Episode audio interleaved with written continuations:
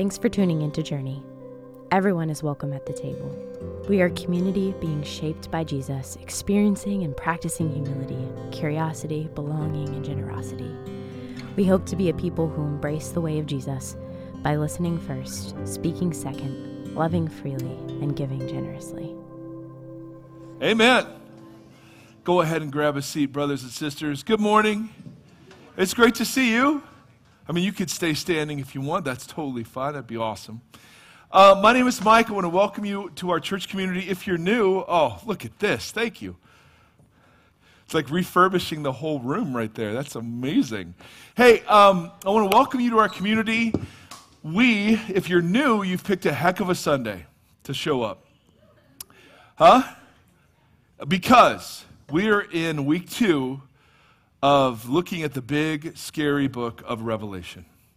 And we're not just studying Revelation, we're studying how to study Revelation. And so last week, we actually introduced the idea of biblical genres, types of literature. And we're arguing that the kind of genre that Revelation is takes it out of the category of being about all the future stuff that we're, many of us are obsessed on and puts it back in the category of how the rest of the Bible is treated. So what we're going to do today is we're going to take that those ideas we explored last week and we're going to apply them to the rest of chapter 1. Now, we love questions and we love interruptions. Today though, I'd love to get through the material first before we do the questions. If you want to text questions in, you can text them in. We'll accumulate them. We have a podcast that we do on Tuesday morning called Journey Now. And uh, often we'll deal with questions there that we don't get to. If you're raising your hand in the room, that's fantastic. My friend Susie will be around. She will hold the microphone and we will have a great discussion. Sound great?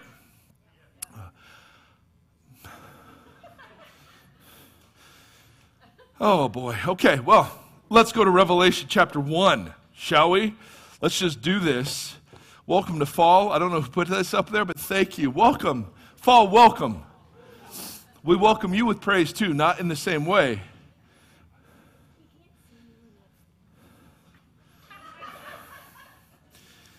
That's my wife, ladies and gentlemen. She chose this.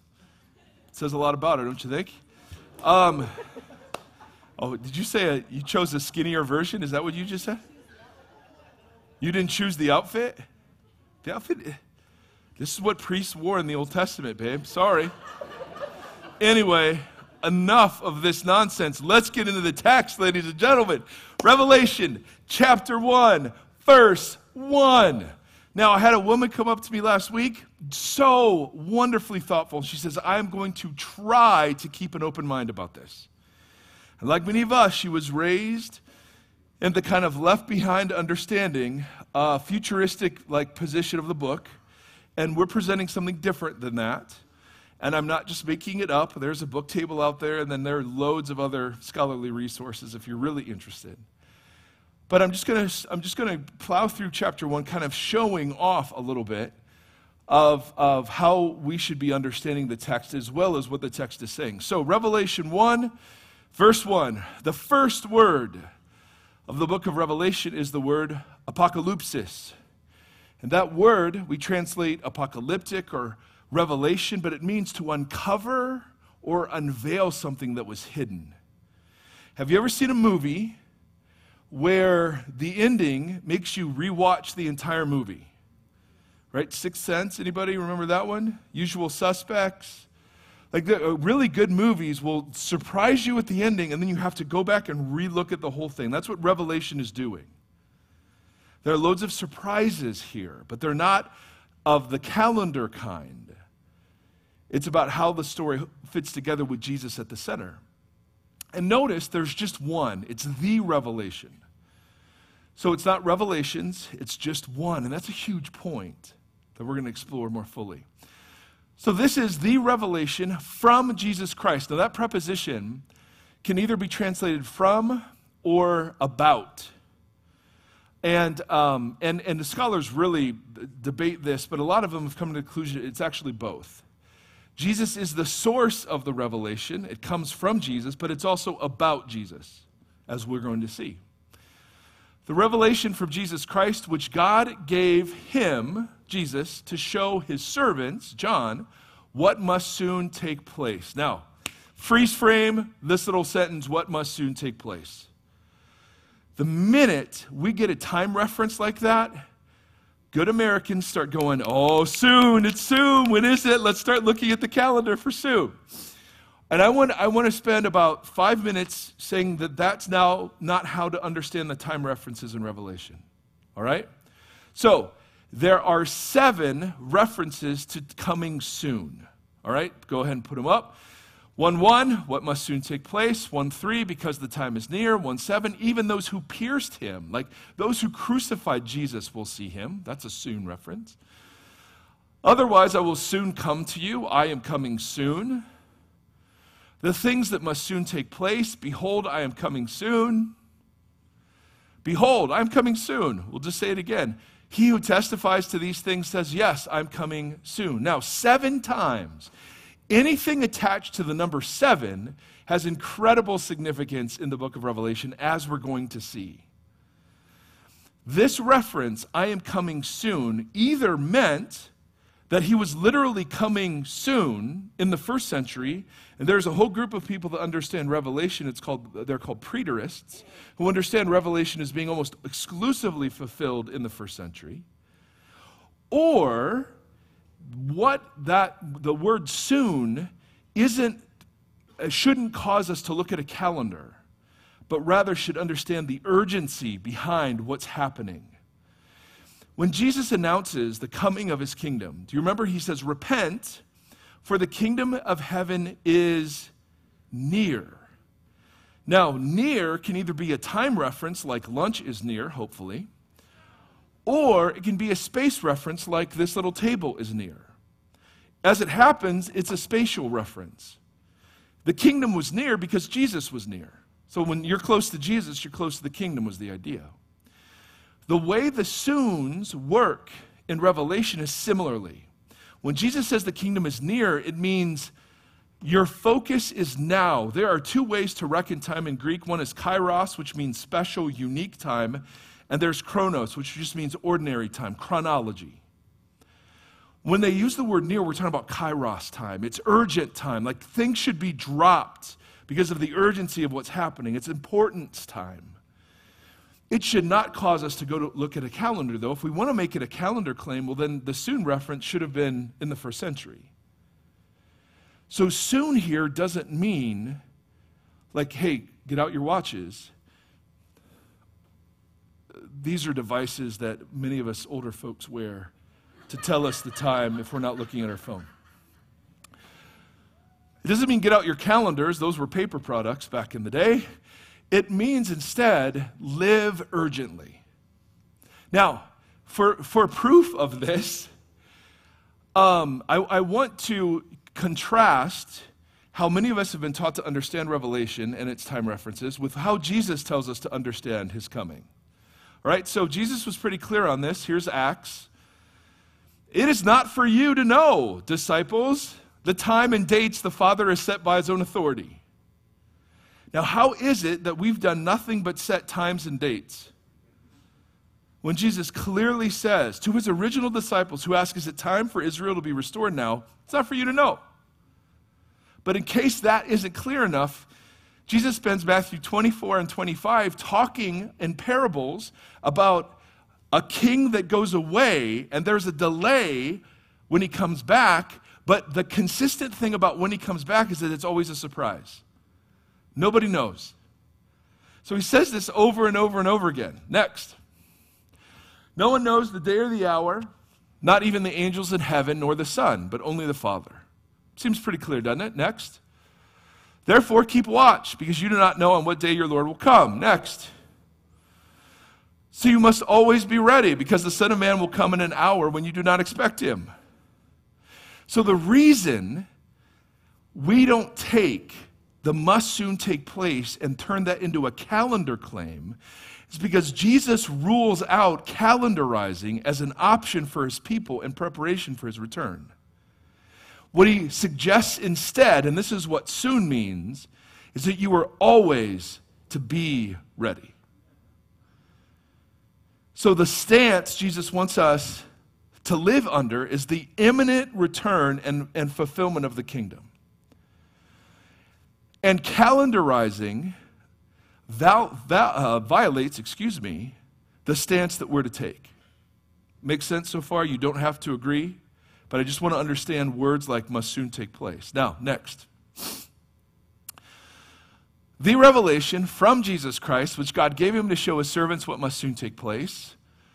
Jesus made it known by sending his angel to the servant John. So it's God to Jesus to the messenger angel to John. It's the kind of the delivery system here. Next. And John testifies to everything he saw. That is the word of God and the testimony of Jesus Christ. Next.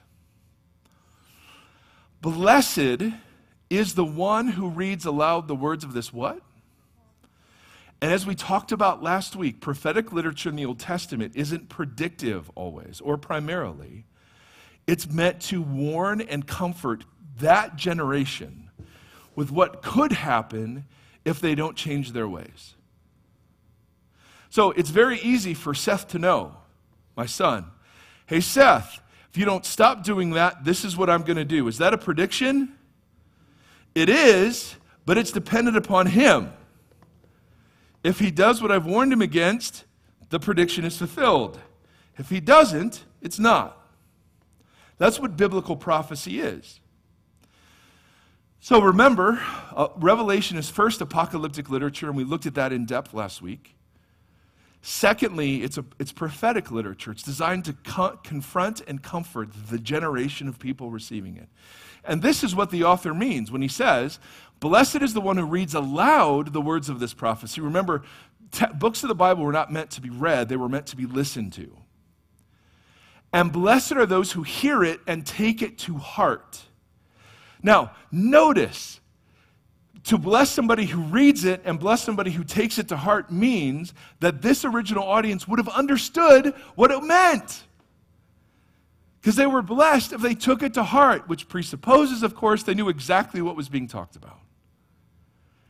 Seven times, either the reader or the audience is blessed in the book of Revelation, meaning that this is literature that would have been meaningful and significant to the generation that was receiving it. Would you agree? Okay, very slow and hesitant. Because the time is near. Now, that's the easy part. Next verse. John, to the seven churches in the province of Asia, grace and peace to you. Now, what does that sound like? sounds like a New Testament letter, correct? New Testament letters had the designation of authorship, the designation of receivership, some sort of salutation, and then usually a doxology. This is exactly what we find in Revelation, which means that this apocalyptic prophetic piece of literature takes the form of a circular letter to seven actual churches. And the biggest assumption governing circular letters is that they would have made sense to the original audience. If the only people that understand them are us, conveniently 2,000 years later in America, we've placed ourselves over the text in ways that I think the text itself rules out. So, this is exactly how you start a letter Grace and peace to you from, and then he's going to introduce us to the Trinity. From him who is, next, and was, and who is to come, reference to the Ancient of Days from Daniel. And, so that's the Father, and from the seven spirits before the throne. Seven here doesn't mean number seven, it means fullness. So this is the Holy Spirit before the throne. And then, thirdly, and from Jesus Christ.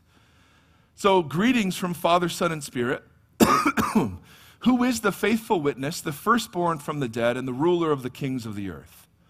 Now, man, we could spend, I started with 76 pages of notes this week because all those things are really important. Next. Then he does a doxology. This is exactly what Paul does. To him who loves us and has freed us from our sins by his blood and has made us to be a kingdom and priests to serve his God and Father, to him, Jesus, be glory and power forever and ever. Amen. So this is all letter stuff. Next. Then we get this. And instantly we're transported into, oh, okay, this is this kind of book. Look, he is coming with the clouds, and every eye will see him, even those who pierced him. And all peoples on earth will mourn because of him. And you're like, oh, yeah, now we're getting into the good stuff. This is what's going to happen someday. The problem is that this is all taken from the Old Testament. All right, next. So let me just show you where the verses come from. Look, he is coming with the clouds. We just read that. That actually comes from Daniel 7. Next. Every eye will see him, even those who pierced him. That comes from Zechariah 12. Next. On his account, the tribes of the earth will wail or mourn. From Zechariah, the land shall mourn each family by itself. Now, here's the big point I want to make today. Are you ready? Because we got some questions last week that said, hey, yes, there's a lot of symbolic language, but isn't that just because the author is trying to describe realities that don't exist yet in his time? And the only thing available is symbolic language. And, and my counter to that is no, the, the symbols aren't looking forward, the symbols are all looking backward to the Old Testament. And so I just want to keep reiterating that point that if we assume that, the, that all Revelation is dealing with is the future, then we're very much missing out on the deeply layered meaning that the author is trying to instruct us into about seeing the revelation of Jesus of Nazareth. All right? So we get a vision that's pulled from, from two different Old Testament passages. Next. Then we get a personal address to the audience. I, John, your brother and companion in suffering and kingdom and patient endurance. Now, notice how those three are linked together. Is that the kind of Christianity Americans preach? Probably not.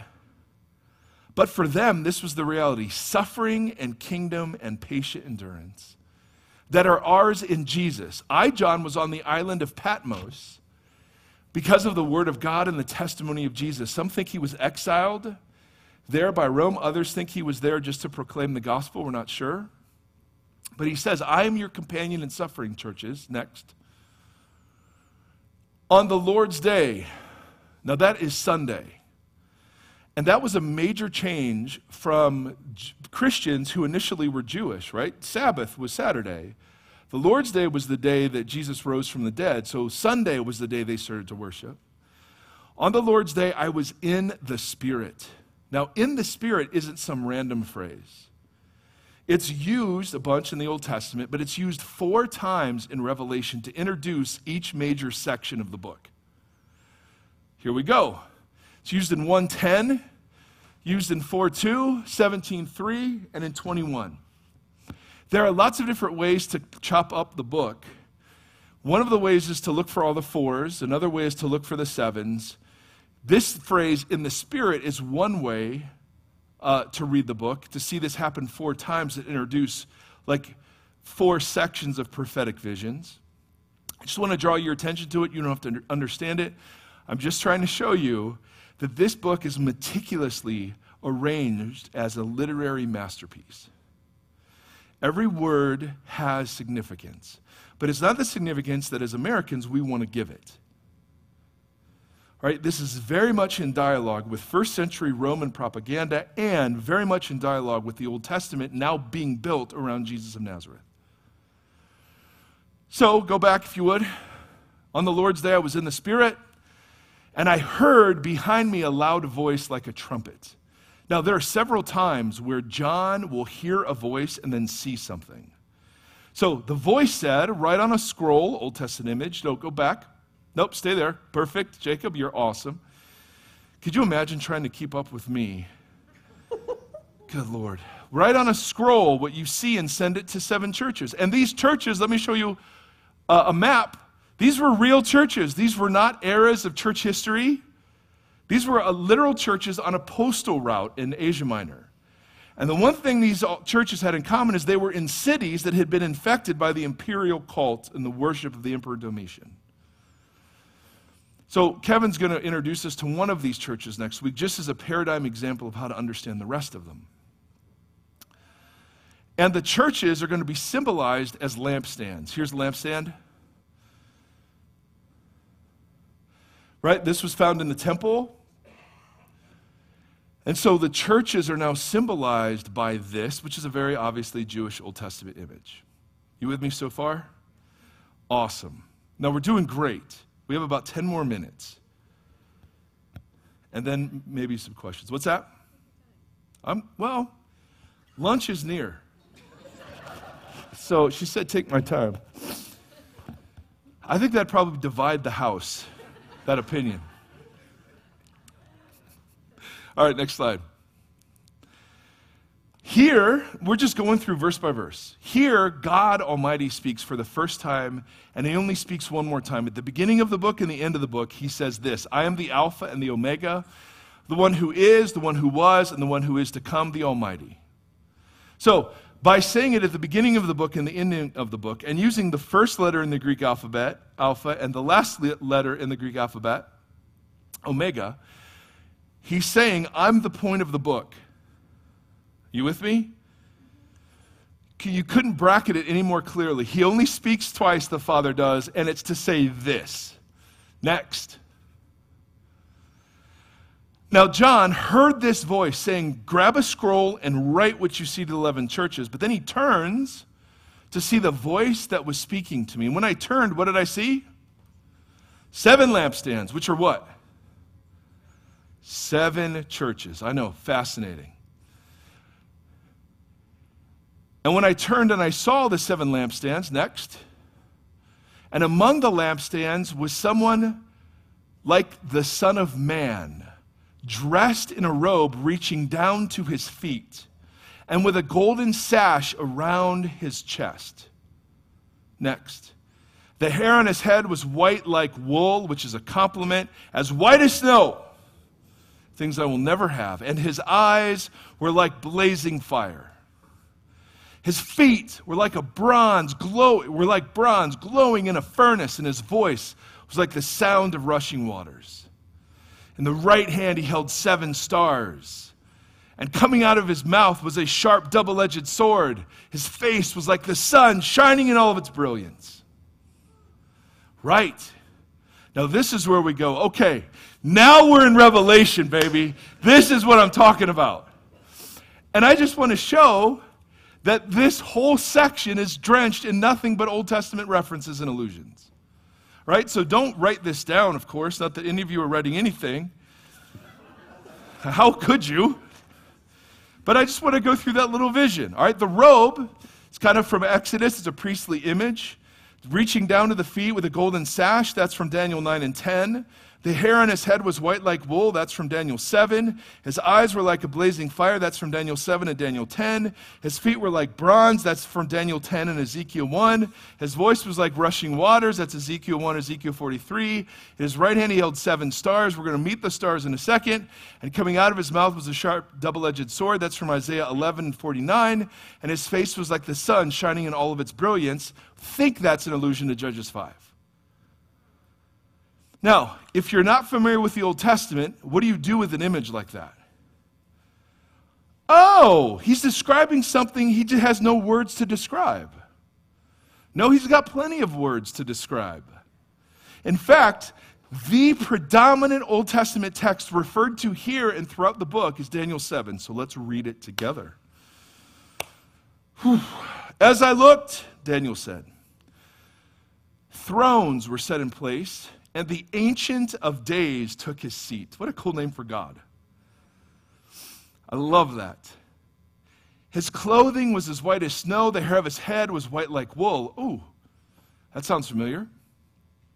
His throne was flaming with fire, and its wheels were ablaze. How cool that it's a mobile throne. I like that river was flowing, coming out from before him. Thousands of thousands attended him. 10,000 times 10,000 stood before him. We're going to meet that image in Revelation 4 and 5. The court was seated, the books were open. We're going to meet books in Revelation 20. Then I continued to watch because the boastful words the horn was speaking. Now, earlier in Daniel, we're introduced to a beast, several beasts, actually. We're going to meet a beast in Revelation, but it's straight out of the Daniel text. I kept looking until the beast was slain and its body destroyed and thrown in the blazing fire. That's going to happen later in Revelation. The other beasts had been stripped of their authority, but they were allowed to live for a short time. We're going to get to that in Revelation. In my vision at night, I looked, and there before me was one what? Like the Son of Man coming with the clouds from heaven. Now, if you're in the original audience, you know exactly when John is using these images, you know exactly where it's coming from he approached the Ancient of Days and was led into his presence.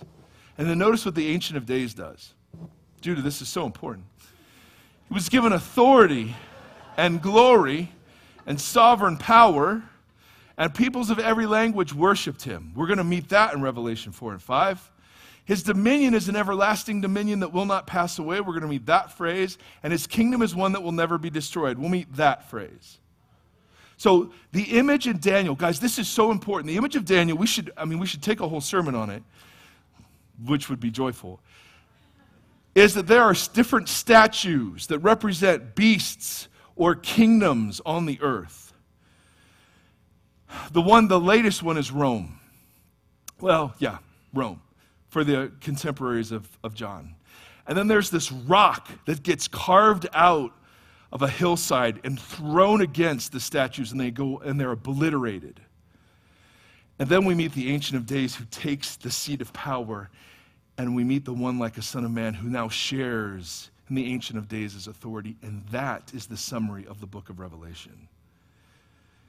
We think all these symbols have to do with Apache helicopters, and I'm just telling you, no he's channeling the Old Testament and interacting with Roman propaganda, as we'll see. Makes sense so far. In fact, next slide. There's a really, the beginning of a really incredible comparison between the Father and the Son here. God, of course, was the one who is. Jesus refers to himself as the firstborn of the dead. God is who was, I'm the Alpha. Jesus talks about I'm the first, saying the same thing a different way. God is the one who is to come. Jesus is referred to as the one coming with the clouds. God is referred to as the Omega. Jesus said, I am the last. God is referred to as taking his throne. Jesus referred to as the ruler of the kings of the earth. So there's this like in, in theological circles, it's called Christology. What's your view of Jesus? This is as high a Christology as you could have.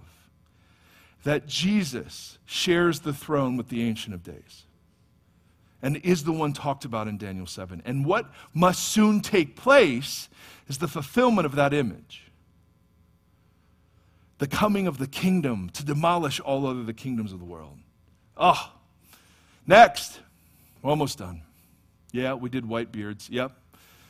I need to make that one again. Now, one last point about sevens. We've got seven messages to how many churches? We got seven blessings. Then we're going to meet seven seals, seven trumpets. Then there's a bunch of unnumbered visions. We're going to meet seven plagues. Then there's some more visions. What's fascinating, though, is that every time a seven is mentioned, we get some sort of vision celebrating the triumph of God at the end of each of the sevens. So we just, we just met two sevens, blessed seven times in seven churches. And here's this image of Jesus taking authority. Make sense? Time functions differently in the book of Revelation. So I give you, I asked the first service what this was, and a boy, maybe five years old, goes, That's made in China. Yeah. And so is most of this, right? I mean, so it was just it was just kind of funny. Economic policy as a five-year-old. Now, as you know, these are nesting dolls, right? Where the rest of the dolls are contained in the large one. So you open the large one up. Oh, and there's another one. Oh, and you open that up. Oh my goodness, there's another one. And you open that up and there's still more. How how far does this go? And then, oh, there's another tiny one. And oh my goodness, and here it is. That's as tiny as we can go. This is how the sevens function in the book of Revelation. Every seven, every seventh contains the next seven. So all the sevens are unfolded in the seven that came before. So you're like, Oh, here we go, plagues. And you open it up. Oh, now there's seven bowls. Seventh bowl. Oh, now there are seven seals. Make sense? So the, the, the, the way time works in Revelation is like this. I love it. The way time works in Revelation is like this it's moving forward, it's telling a story, but it's using something called recapitulation, where it's telling the same story using multiple images multiple times. Are you with me on this? And so when, when you read Revelation, I want you to think of this. It comes as one big book, but then you read a seven and you're like, oh, oh, well, buried in that seven are more sevens. And oh, buried in that seven are more sevens. And it keeps going. And in between each section are declarations of the victorious nature of God.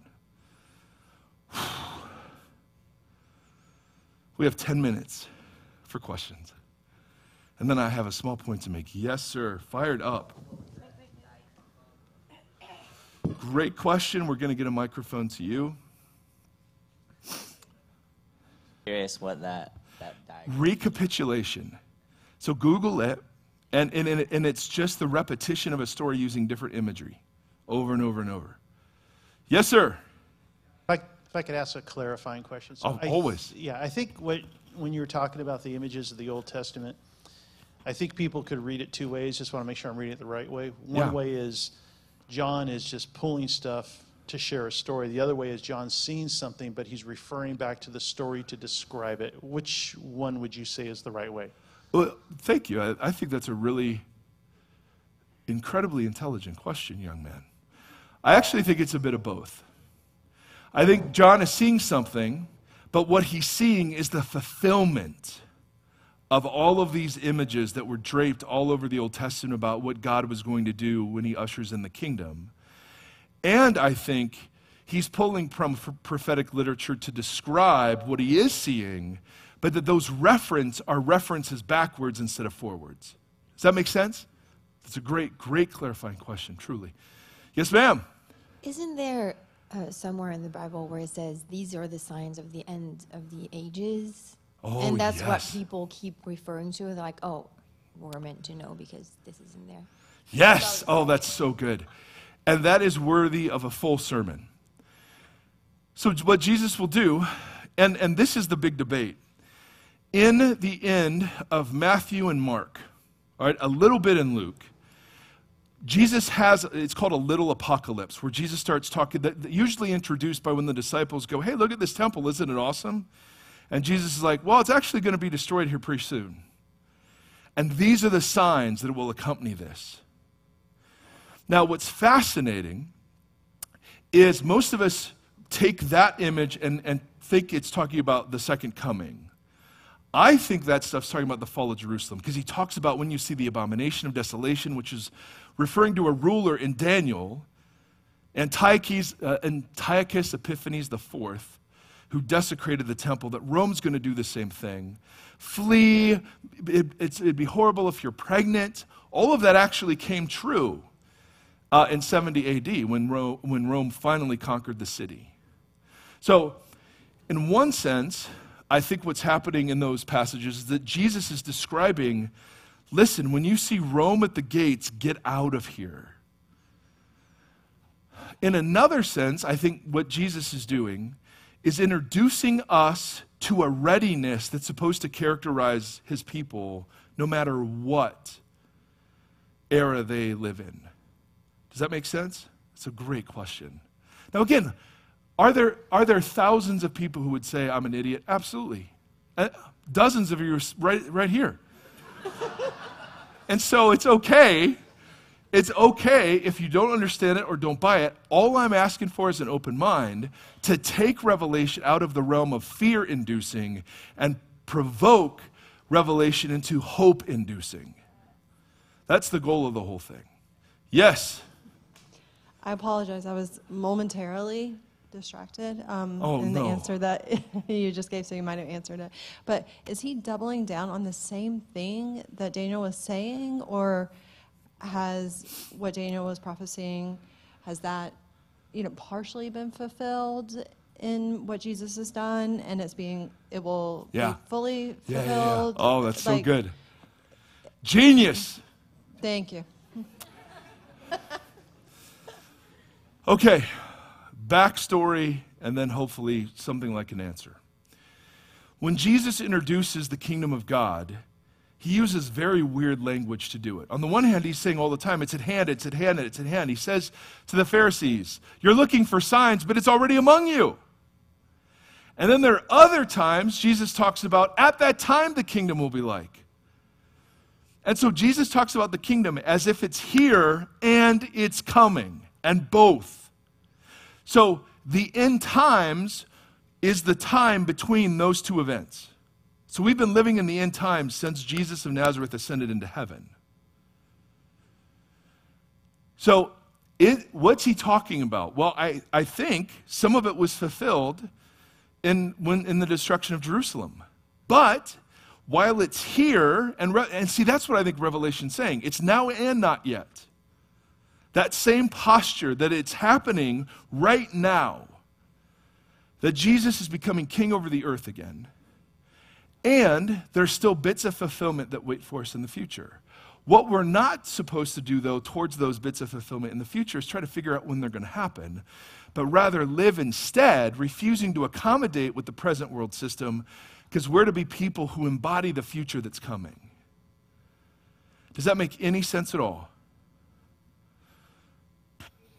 80%? That's better than I thought.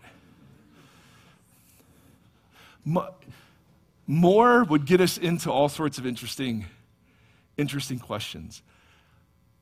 Um, so, is Revelation fulfilled? Yes and no. And so it's the same question Has the kingdom come? Yes and no. And I know that's terribly frustrating and confusing, but I think that accurately presents the teaching. We can talk more later because we're going to come back around because we're recapitulating. So we will be back over this ground again in the future. We've So- got a text question. Uh, yeah. Well, Oh, That's fine. sorry. I mean, this side of the room has really been amazing. I mean, I so kinda need fine. some attention You- over you can here, be the- so- You can take that side, yeah. Yeah. Over here. I heard the voice of an angel and I turned and I saw Susie Lynn. And it all fit together. How do you respond to those very religious people who push the book of Revelation on you and say things like getting the vaccine is just a step closer to getting the mark of the beast? Or they say you have to be on guard and have to have your heart in check because we're living in the end times. They say if you're not living right, Jesus won't acknowledge you. I've lost friendships because of this thinking and judgment of me. Oof. Okay, let's go one at a time. Okay. Just first issue was vaccines. Well, people who put, I mean, I think it all kind of Yeah, yeah, goes yeah. in hand. Yeah. That there, per the book of Revelation, we're living in the end time. So based on our No, decision per Matthew and, all Luke and John and Acts, we're living in the end times. Okay, that's been true for 2,000 years. Next. Well, and so then what do we do with when we're told that getting the vaccine is a step closer to getting the mark of the beast? Okay, this be is on wonderful. guard, have no, your heart in no, check. my friends, let's be. Uh, listen, I had a. I don't know if I said this earlier, but I had a wonderful woman come up to me and say, "I'm keeping an open mind," and and she so invited me to not to love people and give lots of grace and permission to people who don't agree. So we're going to we're going to marinate in this like for 2 or 3 months. What we're going to see about the mark of the beast um, well, first of all, Antichrist isn't mentioned in the book. Rapture is not mentioned in the book. The mark of the beast has nothing to do with anything that could be happening today. The mark of the beast was a mark that Domitian said that you had to get to conduct business. And there's historical evidence for this mark. So I will show it to you when we get there. All right? Now, as a symbol, could you take the mark of the beast? Sure. But can you go, well, that's the vaccine? I don't, I don't think you can. Revelation was not intended to foster conspiracy theories. Revelation was c- intended to foster communities of hope and faith and love in the midst of suffering. So I, I totally disagree. Like a guy came up after the first service and said, A lot of my friends want to know who the beast is.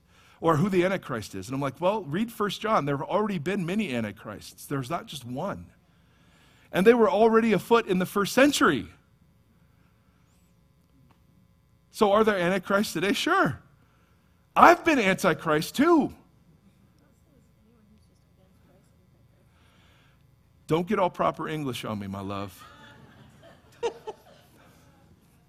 Hey, back All here. right, yeah, all right, yes, we're done. Last question. I- First of all, I wanted to compliment you. I appreciate the way you started off, especially with how you were talking about the fact that what we're doing here, uh, when we're talking about the book of Revelation, put it in genre context. Absolutely beautiful. Uh, Oh, well, that's not me, that's smart people. also want to talk about Alpha and Omega, and uh, you, you, you referenced that. Jesus says that he didn't come to abolish the Old Testament, but to fulfill it. So that's a lot to do with what you were talking about. Daniel being re referenced here in Revelation as well. Yeah. And then just the sevens, your Genesis 7, on the seventh day, God Yep. rested. Oh, and just so wait. this is where we're talking about the beginning, even in the beginning of the Bible, in the beginning of Genesis, we talk about the sevens there. Yep. And, and I'm not going to numerology or anything hokey, crazy like that, but just saying the fact that God's already pointing that out at the beginning of the Bible and then bringing it all the way to fruition with the sevens that you were talking about. And just to kind of complement uh, exactly what you're saying because it's spot on, in my opinion. Sir, you can compliment me anytime, so you are more than welcome to do that. Now, a couple of thoughts as we close. Thank you, and I know there's so much more. And again, don't take my word for it. All right? There are books out there that you can read. I can point you to references that argue a different point. Fantastic. Fantastic. And that we can do so very little in 35 or 40 minutes together. And I realize it's much easier to go to a church that is just telling you how, you know, to kind of simplify your life and put it together and not have to sit here and wrestle with this incredibly complex stuff. I just think people, Christians in America, are colossally underestimated. And I actually think a lot of us do care very deeply about understanding the text correctly. And to do that, you've just got to do more work than just open it up in English. So I'm very proud of you, and I am unbelievably honored to be a part of a community that allows this to take place. The goal isn't that you agree, the goal is that you're just introduced to another perspective that I think that I've experienced is just far more compelling, faithful to the text, and hope inducing. Now, we had a question last service. Well, what about the millennium? Are you post millennial or amillennial or pre tribulation or mid tribulation? And, and it, she was asking it knowing that those are kind of trigger words for a lot of us. And my response, and this is how I want to close, was the fact that those are the questions we ask when we read the book shows how far off we are. There are literally, I mean, out of 400 verses, how many verses are about the millennium? And we have whole theological systems about when it is. This is a revelation of Jesus Christ. End of story. If we study this and aren't more compelled by who Jesus is, then we've missed the point of the book. Let's have all the opinions on millenniums and tribulations. Great. But if that's where our head goes, then we've studied it wrongly. Even if you do believe those things are to be understood that way, those are not the primary exclamation points of the book. So, we want to remind ourselves every single week that this thing is the first, the last, the Alpha, the Omega. It's about Jesus. And so we do that by taking the bread and the cup together. So we're going to bring our worship team back up. I'm going to shut my mouth. We're going to open our mouths in praise. You are invited to get up and walk around the room. Giving stations, prayer stations, communion stations. I want to invite you all to take the Lord's Supper. As the prayer requests reminded us, you're here with a bunch of people who are living in really tough circumstances. So you are not unique in the darkness, the weakness, the doubt of your life. You are more than welcome. And we come to the table as guests. No, one, no one's earned their way. No one has the perfect theology. No one is perfectly obedient. That's why Christ came to begin with. But this is how we recenter our whole community on Jesus. And so we're going to sing some songs. You're invited to get up, take the Lord's Supper. And then there's a young man named Seth who's going to close the service with a rousing benediction. All right, so let me pray. So, Father, helped us to sift and sort all of this. This is so much information. Oh, my goodness. And it's so contrary to how many of us were taught. And Lord, the last thing we want to do is erode confidence in the scriptures. But we also, Lord, want to reimagine what engagement might look like if we set aside our previous assumptions and listen to it talk about itself. So I just pray that you would help us do that with gentleness and kindness and great respect for each other as we're in different ways of processing this. But the biggest thing, Lord, the biggest thing is that you would help us to fix our eyes on Christ in unique and different and powerful ways. And that we would be a community that actually carries hope, and not in some cliched way, but in a deep and meaningful reality. So, to that end, we worship you now. In the name of our Christ, amen.